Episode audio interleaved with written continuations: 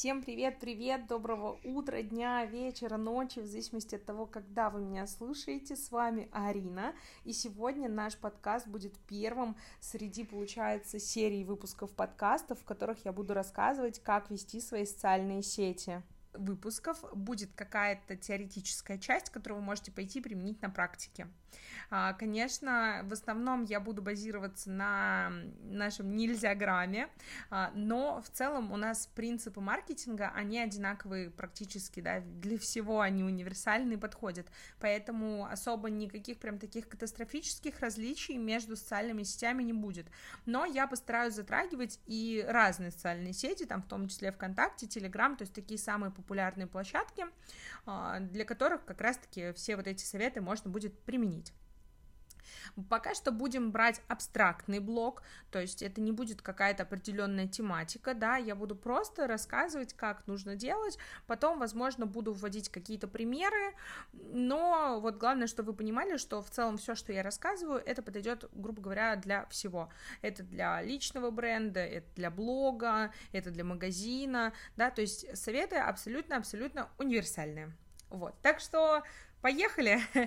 Я вообще недавно уже выкладывала выпуск о том, стоит ли в целом вести социальные сети в 2023 году, ну, как раз-таки базируясь на вопросе по Инстаграму. И, конечно же, мой стопроцентный ответ — это да. Вот, и можете послушать как раз-таки этот выпуск, там тоже есть достаточно много интересных вещей, которые тоже можно применять, так что сейчас не буду прям затрагивать там всякие работы Инстаграма и так далее, все работает, все можно и все даже нужно, хотите денег, делайте, все, это мой совет номер один по жизни для всех, вот, а поэтому а, сейчас мы будем, мы сегодня с вами разберем такую тему, как вот в целом оформить наш блог, да, что нужно для того, чтобы он выглядел красиво, чтобы он выглядел продающе, чтобы человек заходил и понимал, хочет он остаться, не хочет он остаться, да, то есть на что нам нужно обратить внимание. А, ну, самое первое, да, вот знаете, как говорят, визуал, я считаю, да, сугубо мое личное мнение, что визуал это все, что видит человек, зайдя на страницу. Обычно под визуалом подразумевается именно посты. Я считаю, что визуал это все визуальная составляющая, визуальная концепция должна быть обязательно единая. То есть у вас там не может быть, да, все. Нет, может быть все радужного цвета, может вообще не быть никакой визуальной концепции. Это исключительно ваше личное мнение и самовыражение. Никогда не слушайте никого, кто вам говорит, должно быть только так ни, никак так, вот именно так быть не должно. Нет никаких прям вот правил, которым нужно следовать, чтобы у вас сразу был миллион подписчиков.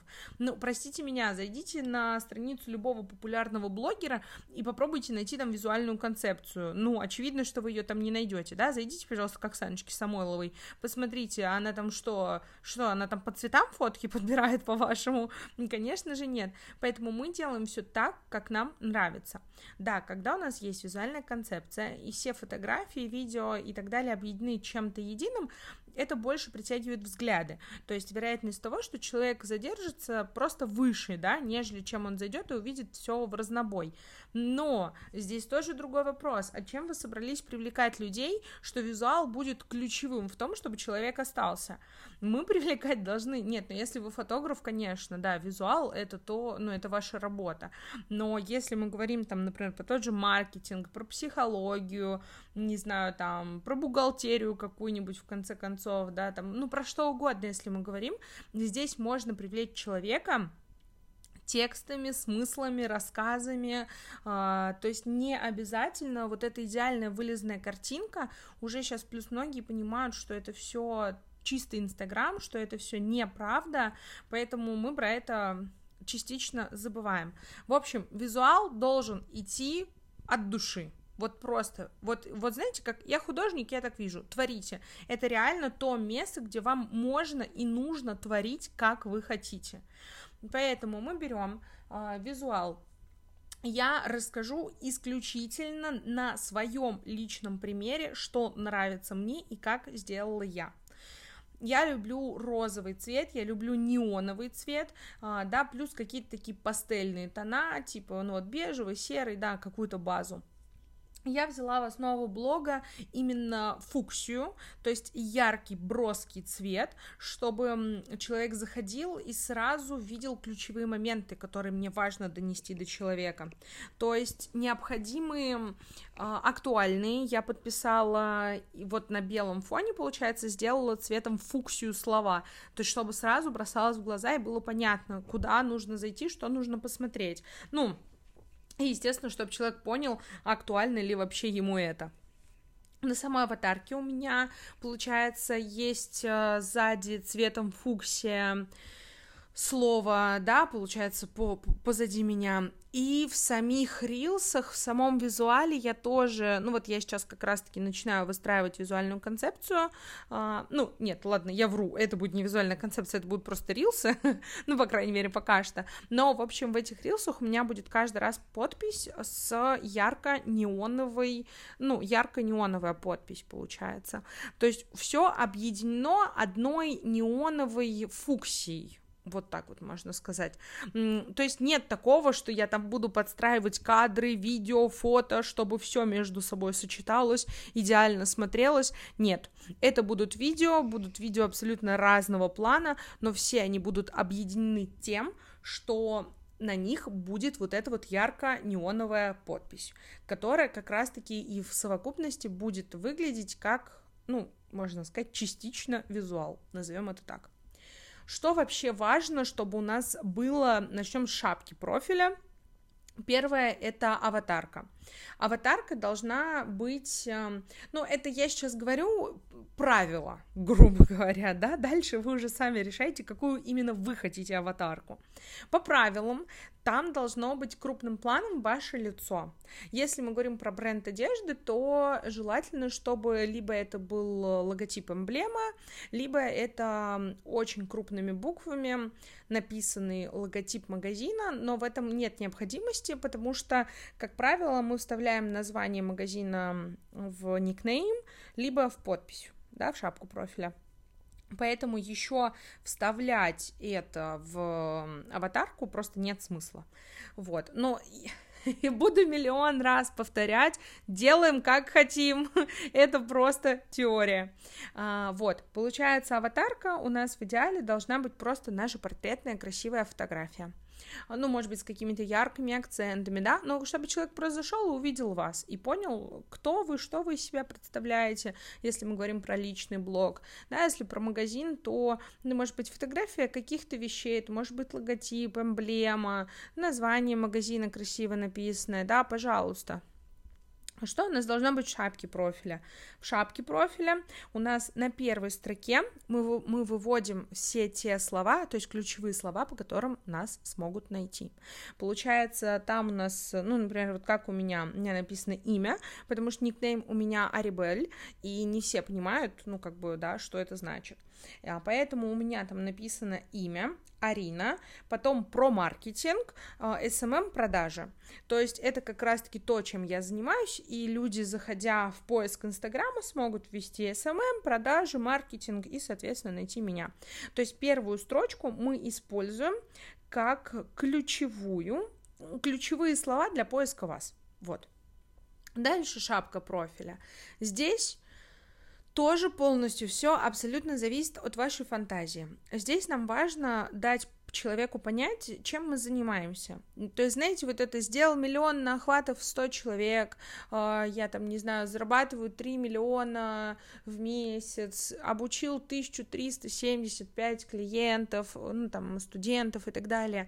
Да, э, э, многие пытаются вот так вот выделиться, но тоже сугубо мое личное мнение, что на текущий момент этим уже, к сожалению, не выделишься. Ну, потому что очень много, да, вот таких вот выделяторов развелось.